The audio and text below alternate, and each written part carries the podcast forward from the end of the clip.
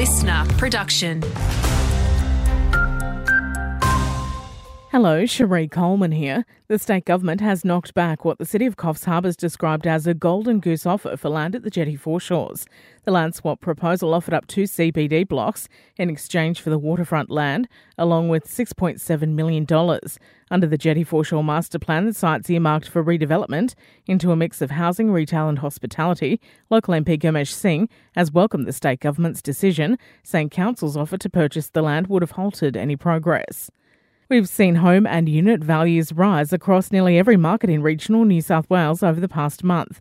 That includes the mid north coast, which has boasted a 0.5 of a percent jump. Tim Lawless from CoreLogic says the region has seen a flat quarter, however, that follows record highs. We're still seeing housing values nearly 50% higher than what they were at the onset of, of COVID back in March of 2020. So a lot of that affordability advantage this region used to have is now gone. A new study has revealed the Black Summer bushfires wiped out almost $3 billion from the nation's tourism supply chain, while over 3,000 jobs were lost in New South Wales alone. Locally, we had major fires west of Macksville in the Macleay Valley around Port Macquarie and south of Diamond Head.